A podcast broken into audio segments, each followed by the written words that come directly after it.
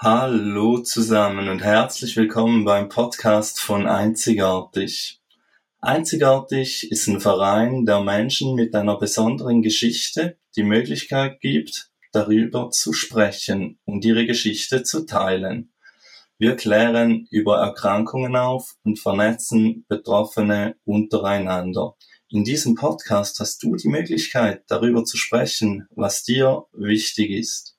Außerdem findest du uns auch auf Social Media beziehungsweise Facebook und Instagram. Auch hier haben wir die Möglichkeit, dass du deine Geschichte teilen kannst.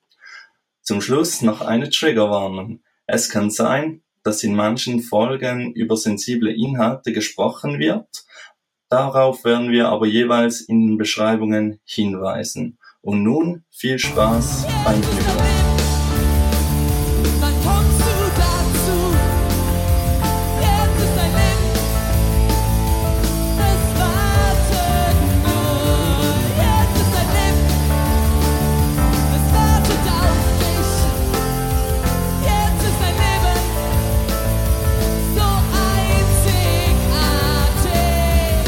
Hallo zusammen und herzlich willkommen beim Podcast von Einzigartig. Mein Name ist Pascal und ich freue mich sehr, dass ich heute eine neue Episode aufzeichnen darf. Und dafür habe ich auch heute wieder einen Gast. Und das ist heute die liebe Annelie. Hallo Annelie, schön bist du hier. Hallo Pascal. Ja, vielen Dank, dass du mir die Chance gibst, deine Geschichte zu teilen. Dann stelle ich dich doch mal kurz zuerst vor. Du kannst nachher gerne ergänzen. Annelies ist 19 Jahre alt, lebt in Würzburg und studiert, studiert im vierten Semester Medizin. Ja. So viel zu deiner Person oder hast du hier gerade noch was zu ergänzen? Hm, gerade nicht. Sehr gut. Dann habe ich ja nichts vergessen. genau. Und heute sprechen wir über die Geschichte von Annelie beziehungsweise das Ulrich-Turner-Syndrom. Für die Leute, die es, die dieses Syndrom nicht kennen, versuche ich es jetzt einfach mal kurz zusammenzufassen. Das Turner-Syndrom wird durch das Fehlen oder die unvollständige Bildung eines der, eines der X-Chromosomen verurs verursacht. Mädchen sind in der Regel betroffen in Form der Kleinwüchsigkeit, haben überschüssige Haut im Nacken und werden begleitet von einer Lernbehinderung. Ob das bei Annelie auch so ist und über weitere Details zur Geschichte werden wir gleich mehr erfahren. Außerdem bleibt, bleibt oft der Übergang zur Pubertät aus oder ist ein bisschen anders. Dann würde ich sagen, starten wir doch direkt rein. Wie geht es dir? Hattest du einen guten Tag? Zur Information für die, die zuhören, wir haben heute, zeichnen wir einen Abend auf. Deshalb kann sein, dass wir beide schon nicht müde sind, aber doch nicht mehr ganz fit. Wie war dein Tag heute? Ja, also gut, auf jeden Fall gut, ähm, weil ich im Moment auch Semesterferien habe. Also ich hatte absolut keinen Stress. Ich fühle mich auch nicht wie nach einem langen Tag.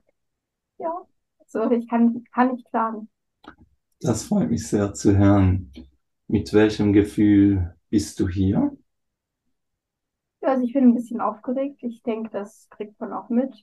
Ähm, ja, aber es ganz ehrlich, es freut mich halt einfach, ein bisschen über das Ulrich-Turner-Syndrom aufklären zu können und meine Geschichte teilen zu können. Ähm, ja. An der Stelle möchte ich mich einfach auch schon mal für deine Offenheit bedanken, da es ja einfach auch nicht so einfach ist, über seine Erkrankung zu sprechen. Ist es das erste Mal, wo du öffentlich über deine Erkrankung sprichst? Mm, ich habe tatsächlich schon bei englischsprachigen Podcasts mitgemacht, zwei Stück, aber das ist dann explizit halt von Frauen mit dem Turner-Syndrom und über das Turner-Syndrom. Genau. Und das hier ist ja nochmal ein bisschen was anderes, wo man sich halt vorher fragt, so was könnte interessant sein und so weiter. Aber ja, ich versuche mhm. halt schon ein bisschen länger möglichst, dass vor allem Eltern nicht zum ersten Mal dann vom Turner-Syndrom hören, wenn es das eigene Kind betrifft. Das ist halt dann immer eine unschöne Situation wäre. Genau. Alles klar, dann sind wir ja schon voll im Thema. Genau. Du hast mir erzählt, dass das bei dir begonnen hat, als du zwölf Jahre alt bist. Ist das richtig? Und wenn dem so ist, magst du uns da mal auf die Reise mitnehmen, wie, wie man das festgestellt hat? Okay, ähm, genau, also schon bei der Geburt hätte man es feststellen können, weil ich leichte Schwellungen hatte am Handrücken, Fußrücken, das ist sowas relativ typisches, auch relativ spezifisches. Aber es wurde halt nicht getestet, weil genau, sonst jetzt im ersten Moment nichts besonders auffällig war oder so. Ähm, dann ist es nicht so, dass man von Anfang an sehr schlecht wächst, oft nicht, sondern man wächst halt langsam, aber ein bisschen langsamer als die anderen. Wenn das Sinn ergibt, also dass man sich halt immer sagen kann, ja, das Kind ist halt eher klein, meine Eltern sind durchschnittlich groß. Mhm. Ähm, ja, ohne Wachstumshormone wird jemand mit UTS im Durchschnitt 1,46, so als Größenordnung, mit Wachstumshormonen 10 Zentimeter mehr oder so. Und das im Endeffekt war dann ja mit zwölf Jahren, hm, das war weil ich so viel kleiner war als meine zwei Jahre jüngere Schwester, war halt der Auslöser, da mal zu schauen, was die Ursache sein könnte. Und ja, was man relativ schnell macht, ist halt mal eine Chromosomenanalyse im Karyotyp. Also sich anschauen, wie, wie halt die Chromosomen aussehen. Genau, wie du schon gesagt hast, ähm, die meisten Menschen haben 46 Chromosomen und davon ist, wenn Frauen meist halt, sind zwei XX und beim Mann zwei XY. Und oft, da hat man beim UTS wie ich einfach nur ein X und dann weder ein X noch ein Y. Hm, es gibt da einen Haufen Feinheiten und andere Möglichkeiten, wie die Chromosomen verteilt sein können, aber es ist jetzt nicht so entscheidend. Ja, und was dann auf jeden Fall ähm, relativ schnell klar war, ist, dass ich nicht selbst in die Pubertät kommen würde. Hm, weil meist einfach die Eierstöcke nicht funktionieren. Also man hatte mal welche, aber die haben sich halt zurückgebildet. Mhm. Genau, das. Und dann gibt es ein paar gesundheitliche Risiken, wo man einfach mal schauen muss, zum Beispiel nach Blutzucker, nach Herzproblemen. Also ähm, das Herz muss man sich halt relativ häufig genau, relativ genau anschauen. Aber da ist jetzt bei mir aktuell nichts bekannt. Mhm. Autoimmunerkrankungen können halt auch auftreten, solche Dinge. Und ich hatte drei Jahre Wachstumshormontherapie. Das heißt also jeden Abend Wachstumshormon spritzen. Genau.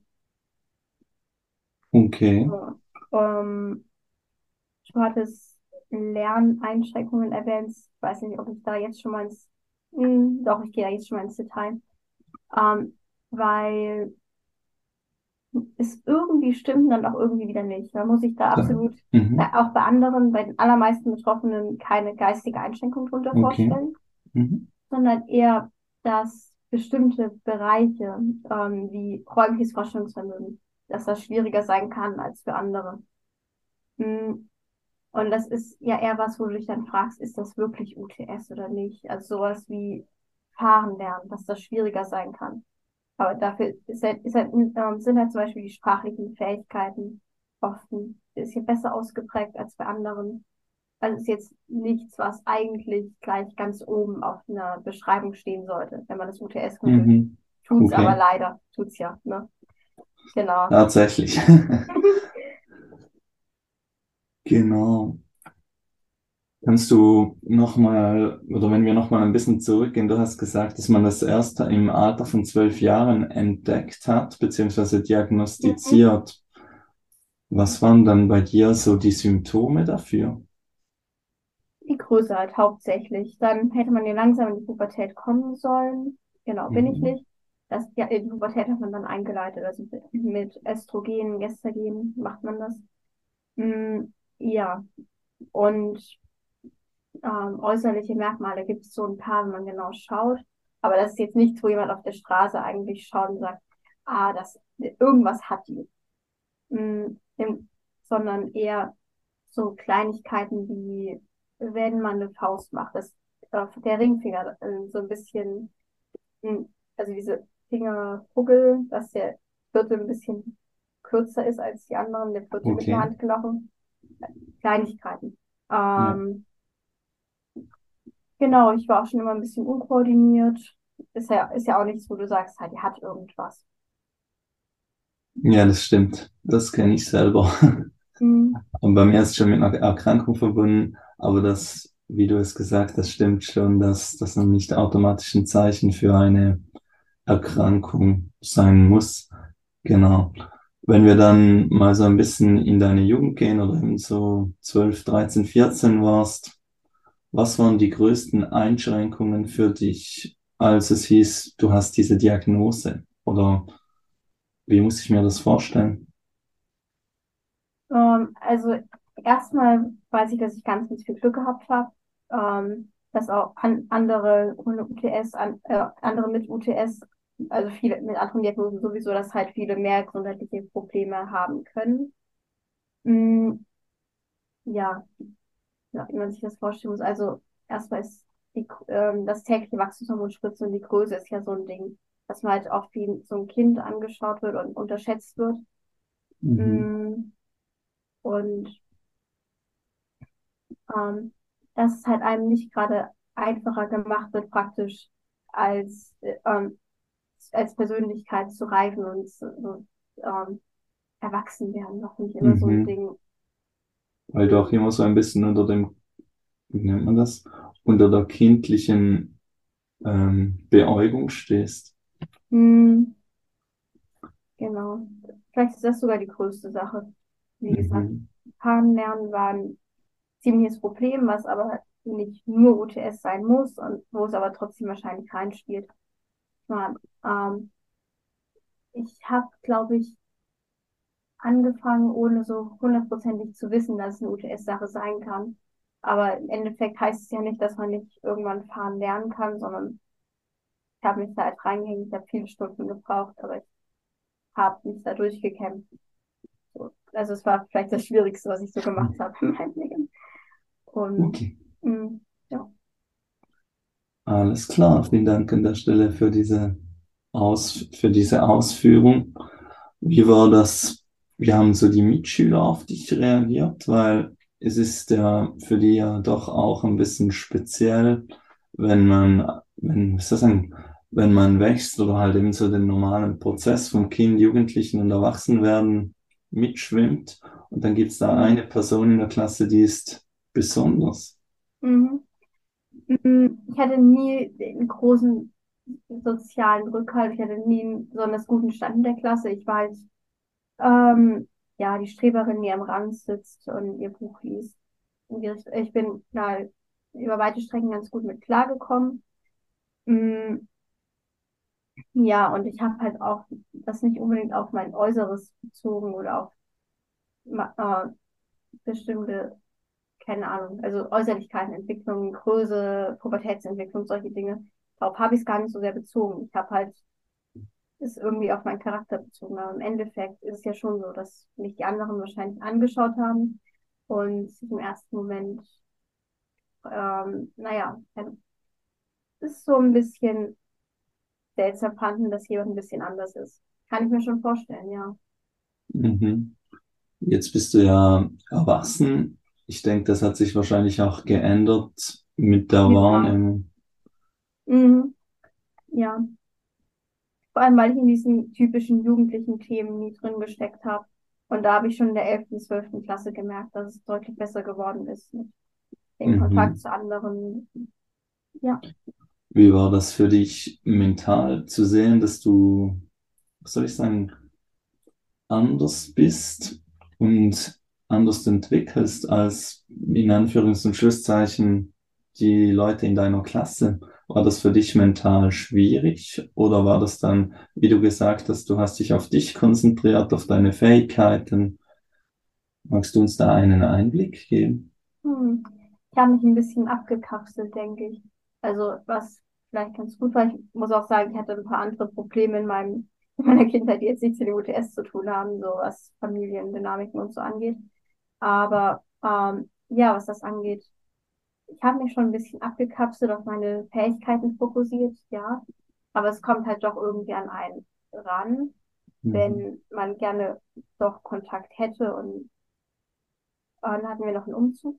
Als ich, also als ich in der achten Klasse war und dann bin ich halt neu noch in eine Klasse reingekommen, gerade zur schlechtesten Zeit.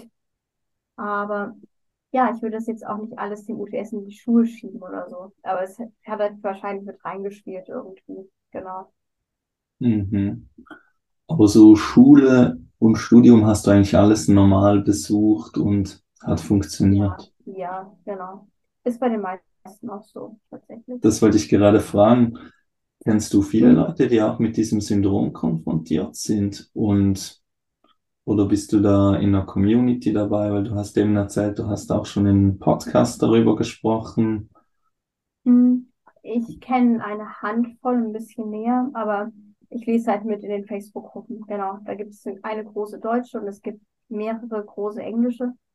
Ähm, ja, für Eltern, die da vielleicht oder Betroffene, da neu reinkommen, man vielleicht sagen, ist, ähm, es ist schön, dass es halt einfach die realistischen Geschichten gibt. Und wenn man mit den üblichen Horrorvorstellungen erstmal nach der Diagnose da reinkommt, fängt das einen wirklich auf. Andererseits ist es natürlich auch so, dass da vor allem die aktiv sind, die viele Probleme haben. Und ich meine, ist ja auch wichtig für die, dass gerade für die, dass sie sich austauschen können untereinander. Aber ja, es gibt halt ähm, sehr viele, die einfach ganz normal ihr Leben leben, nicht mit mehr oder weniger Problemen als jemand anderes, aber halt mit anderen Problemen. Und auch da ist es halt gut, wenn man drüber reden kann, ja, mit Leuten, die es verstehen. Mhm. Hat dir der Austausch mit anderen Betroffenen, als du eben jugendlich warst, auch geholfen? Oder war das erst jetzt so die letzten zwei, drei Jahre, wo du da, wo es dir, was soll ich sagen, auch was Positives gegeben hat, sich in dieser Community auszutauschen? Ähm, ich, ich hatte tatsächlich immer ein bisschen Angst davor, was ich rausfinde noch, wenn ich mich mehr mit dem UTS auseinandersetze. Und Mhm. das tut mir ein bisschen leid im Nachhinein, dass ich halt alles so abgeblockt habe. Das macht es natürlich noch beängstigender, wenn man nicht so richtig weiß, ist da noch irgendwas? Ja, wahrscheinlich ist da noch irgendwas Schlimmes, was ich nicht weiß. So. Und genau, so, deshalb bin ich da erst in den letzten zwei, drei Jahren ein bisschen mehr drin. Mhm. Was war da so der Auslöser, dass du dich so in die Communities ähm, eingewagt hast, weil du dachtest, es, es hilft ja wirklich auch mal die andere Sicht zu sehen von Betroffenen? Oder hat sich das einfach so ergeben? Es hat sich äh, tatsächlich langsam ergeben, genau, Hand in Hand mit, damit, dass ich halt selbst angefangen habe, ähm, mir ein bisschen was äh, zusammen zu googeln, zum Beispiel. Ähm, ja, und wenn einerseits findet man Dinge, die einem selbst helfen, andererseits war es bei mir halt auch so, dass ich ab und zu mal gedacht habe, das kann doch nicht sein, dass der oder die oder jene Person so über das UTS informiert. Eigentlich muss ich mich da selbst auch einbringen, damit ich halt anderen ein bisschen Angst nehmen kann. Genau, die einfach absolut keine Vorstellung haben davon, wie es halt in der, ne, wie es das UTS realistisch sich auswirkt. Mhm. Gibt es beim UTS eine Prognose, wie sich das entwickelt, oder ist das einfach quasi zum Beispiel mit den genannten, wie nennt man das, Symptomen oder eben den Dingen wie mit der Kleinwüchsigkeit, dass das halt quasi so ist und machst du therapiemäßig etwas, was es noch, was man noch kann oder was empfohlen wird? Oder gibt es da gar nichts in dem, quasi wenn du erwachsen bist, wo du tun kannst? Äh, Ich nehme die Hormonersatztherapie, was jetzt nicht lebenswichtig ist oder so, was halt wirklich hilft, was Knochendichte angeht, was Gefäßgesundheit angeht. Weil sonst muss man sich das halt vorstellen wie bei einer Frau nach den Wechseljahren, weil die halt kein Östrogen hat. Mhm. Ähm, ansonsten Prognose. Ähm, ist halt so eine Diagnose, man weiß weniger, als man gerne wissen würde, selbst wenn man sich gescheit informiert hat. Aber im Endeffekt ist die Lebenserwartung annähernd normal. Und es gibt halt, genau, man kennt die paar Probleme, die man vielleicht entwickeln könnte oder auch nicht. Und da sind halt ein paar dabei, die schon sehr nervig werden. Es ist wenig dabei, was wirklich gefährlich wäre. Aber ja, also die Wahrscheinlichkeit ist halt, dass man ziemlich gut ein relativ langes Leben leben kann. Mhm. Magst du erzählen, was, was, du hast angeteasert, dass es was ziemlich nervig sein könnte, was da dazu Mhm. gehört? Okay. Ähm, die Lymphödeme können theoretisch wiederkommen später im Leben. Und ja, Autoimmunerkrankungen habe ich gesagt, das Mhm. heißt, Ja. heißt vor allem in dem Fall ähm, chronisch entzündliche Darmerkrankungen, Zöliakie, ähm, gut Schilddrüsenunterfunktion, Autoimmun, aber das kann man ja dann gut behandeln.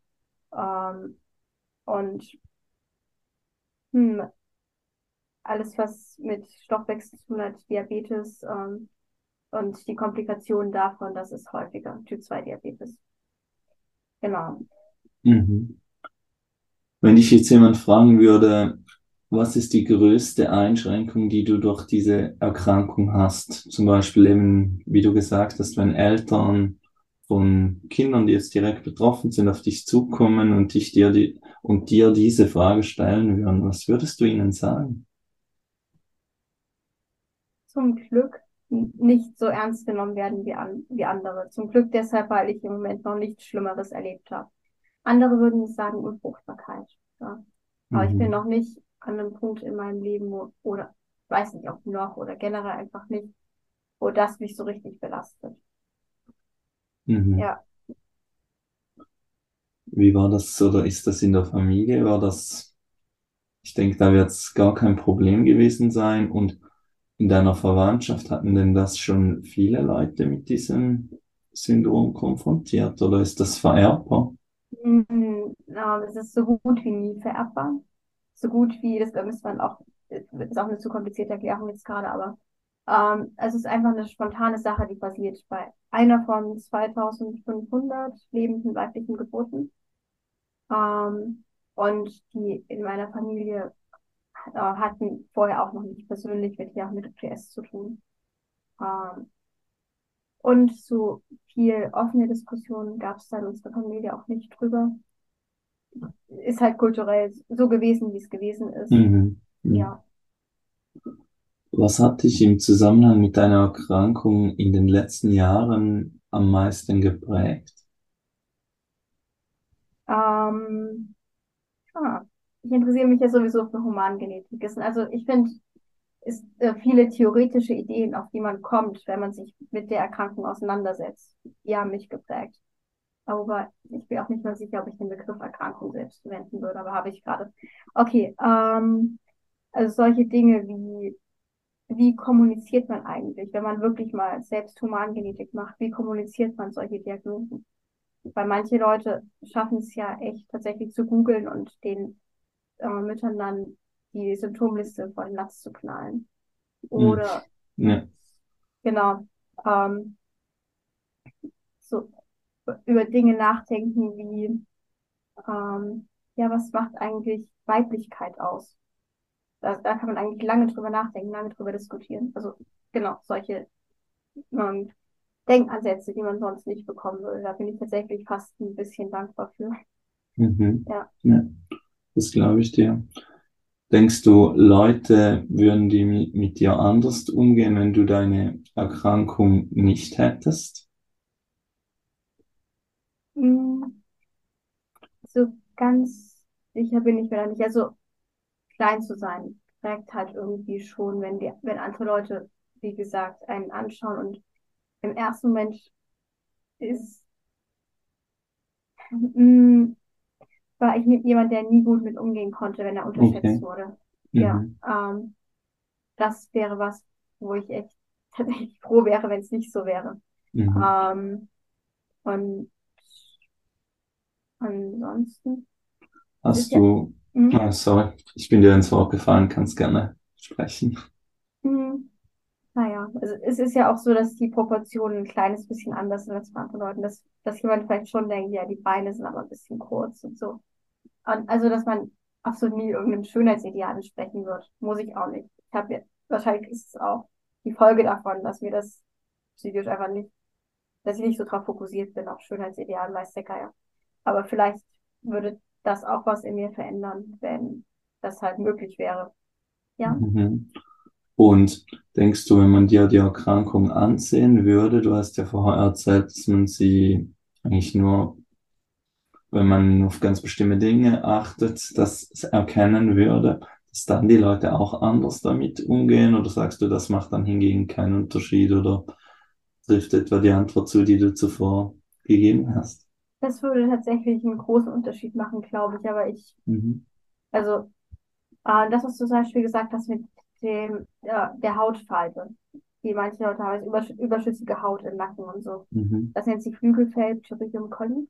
Das haben vielleicht 10% von dem UTS oder so. Und das ist halt was, da schaust du die an und fragst dich halt wirklich so, was hat die? Und Mhm. ja, das sieht halt schon so aus, dass manche Leute auch leider geistige Behinderung im Kopf haben. Wenn jemand halt so anders aussieht und dann denkt man krank und dann denkt man Syndrom und dann denkt man geistige Behinderung. Und das ist, glaube ich, was echt schwierig ist. Also es gibt auch zum Beispiel Eltern, die die Entscheidung treffen, das schon in der Kindheit operieren zu lassen. Mhm.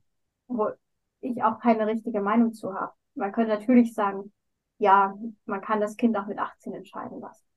Aber wie gesagt, also ich glaube, ich würde es nicht haben wollen, tatsächlich. Also das Mhm.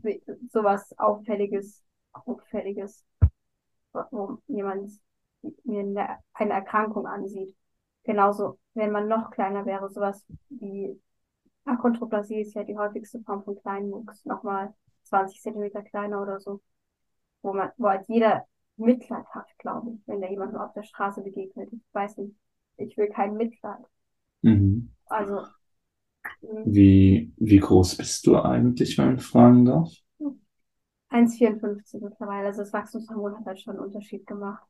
Aber Mhm. man, mh, Hast du, du hast, du studierst aktuell, hast du auch schon berufliche Erfahrungen sammeln können in Form von Praktikas oder kommt das erst später?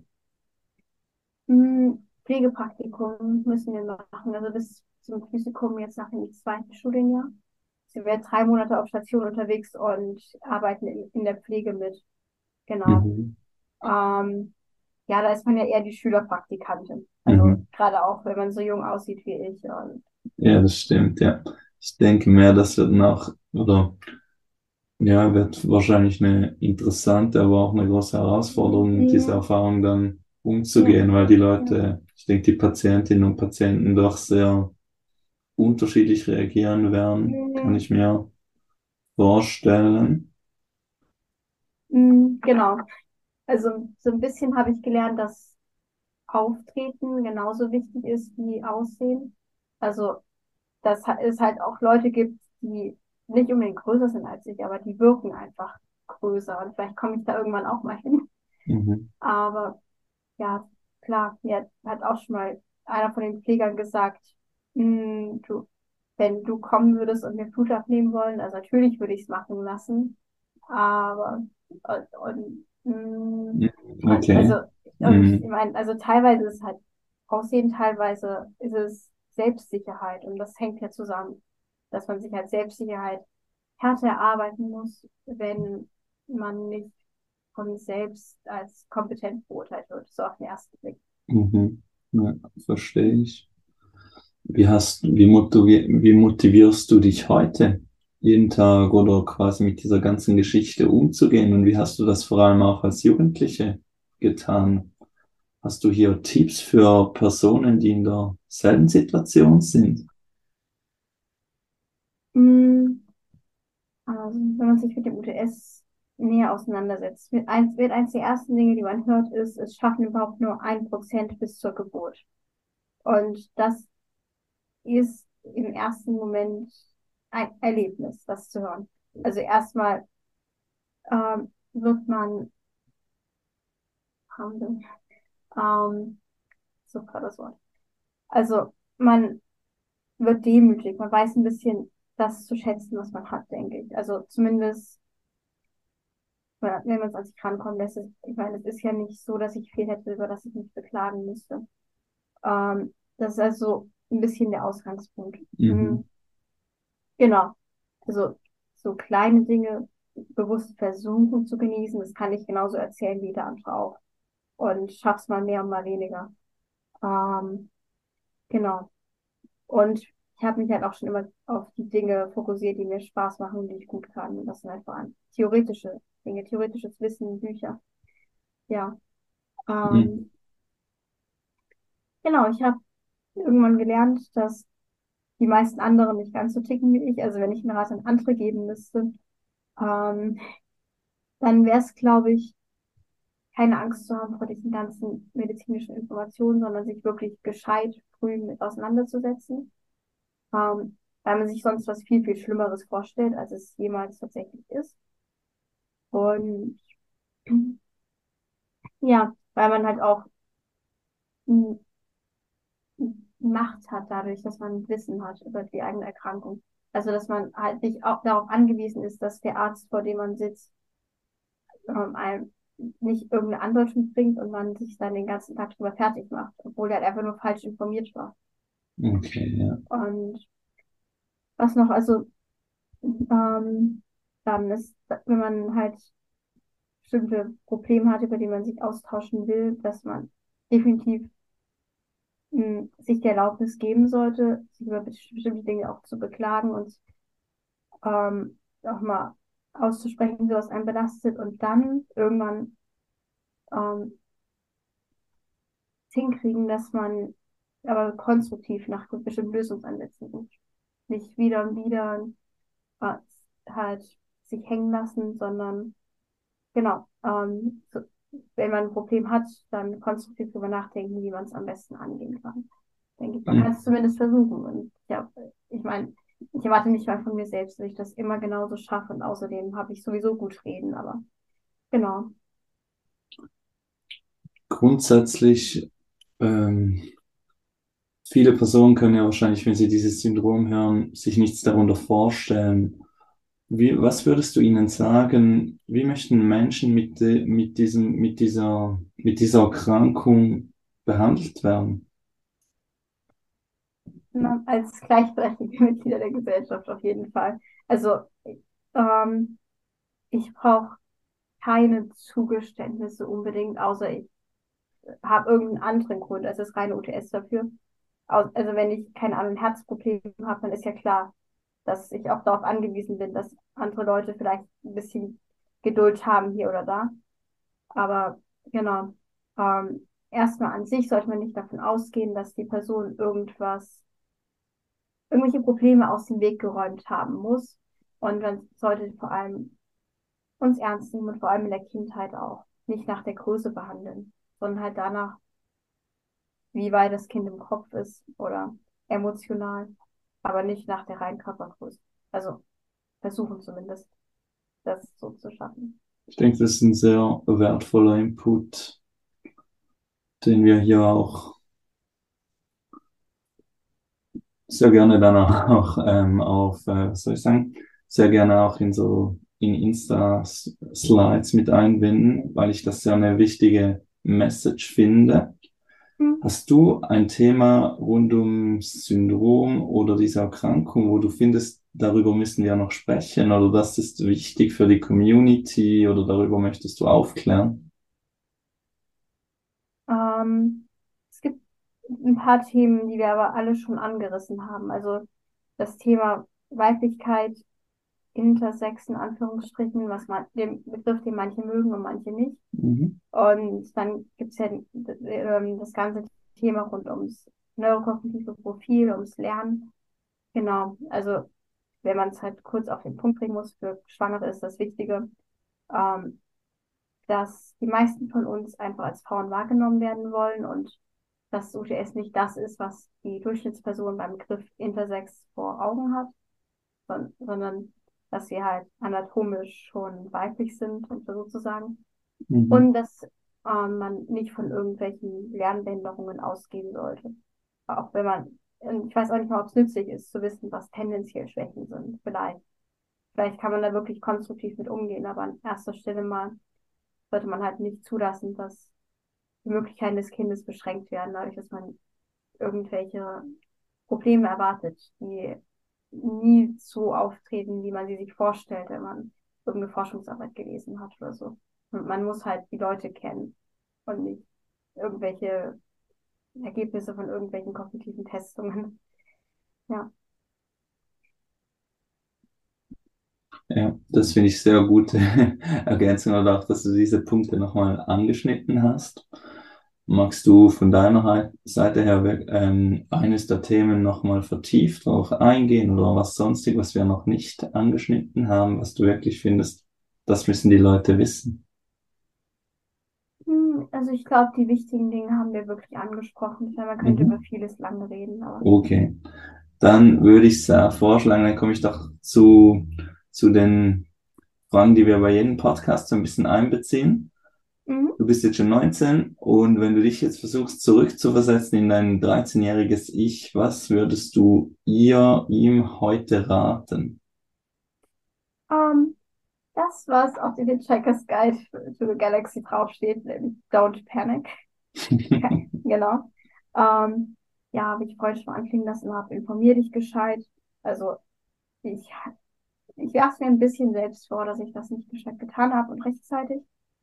Ähm, und dann mach dir nicht zu sehr einen Kopf über Dinge, die ewig weit in der Zukunft liegen. Das gilt einerseits für irgendwelche medizinischen Eventualitäten.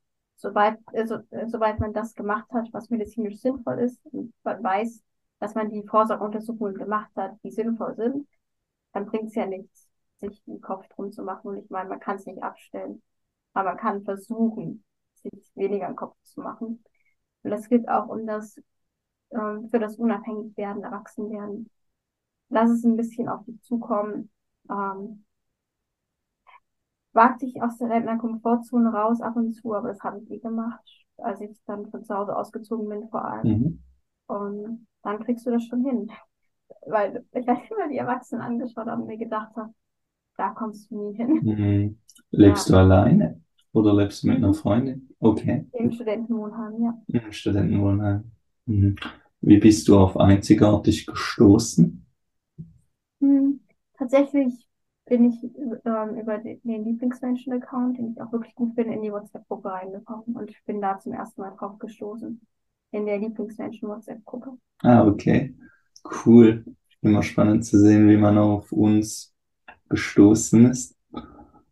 Zu guter Letzt, was bedeutet einzigartig für dich? Also einerseits finde ich es wirklich, wirklich wichtig, dass Menschen mit verschiedenen Diagnosen gehört werden und halt aus ihrer Sicht praktisch den Ärzten beibringen können, was ihnen wirklich wichtig ist. Ähm, also wenn, wenn mich das PS auch eines gelehrt hat, ist, dass ich, wenn ich über irgendeine neue Diagnose was lerne, als erstes auf YouTube gehen würde und mir anhören, was die Betroffenen dazu zu erzählen haben. Und dann ist ja auch für die Leute selbst ähm, extrem wichtig, dass man einen Austausch hat mit anderen, eben, die viele Probleme verstehen vielleicht. Ja.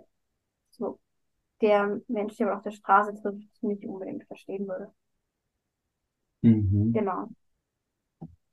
Vielen Dank auch für diese Ausführung. Von meiner Seite her ist es das gewesen. Da möchte ich mich schon mal für deine Zeit bedanken und vor allem auch für die Offenheit. Hast du noch etwas, was du der Community mitgeben möchtest? Hm, Vielleicht Stellen, wo man sich informieren kann. Da gibt es einmal die Deutsche UTS-Vereinigung und dann ähm, gibt es zwei gute YouTube-Channels. Also einmal Claudias YouTube-Projekt und ähm, Das Leben mit X Chancen ist ein Podcast. Einfach so Informationen zum UTS, wo man halt weiß, dass es nicht wie auf Google ist, sagen kann, dass die Informationen gut sind oder auch schlecht. Genau, sondern ich finde, das sind ganz gute Quellen. Ja. Und auf jeden Fall, ich bedanke mich auch ganz herzlich bei dir für die Chance, meine Geschichte zu teilen. Ja. Super gerne. Ich bin auch sehr zuversichtlich, dass es da zahlreiche Leute gibt, die dir auch extrem dankbar sind, dass du da so offen mit mir darüber gesprochen hast, um auch ein bisschen die Angst vorwegzunehmen und Personen, wie gesagt, zu ermutigen, die, die in derselben oder in der ähnlichen Situation sind, beziehungsweise auch für Angehörige, denke ich, ist das ein großer Mehrwert, wenn Personen wie du so offen darüber sprechen. Vielen lieben Dank. Vielen, vielen lieben Dank. Ich habe es gerne gemacht. Dann möchte ich mich zum Schluss auch nochmal bei euch da draußen bedanken, dass ihr bis hierher zugehört habt. Und wenn auch du deine Geschichte bei uns mal erzählen möchtest, dann schreib uns einfach entweder auf Instagram oder eine E-Mail an hallo at einzigartig.org. Hallo bindestrich at einzig-artig.org und wünsche dir nun einen ganz schönen Nachmittag. Bis raus zu den Sternen, so weit sie die Wolken verdrängt und nicht weniger bleibt als das Licht. Helligkeit, die dich aufblicken lässt und du weißt, es ist Zeit. Zeit für alles, was kommt, für das Leben, die Liebe, für den Rest, den Rest deines Lebens.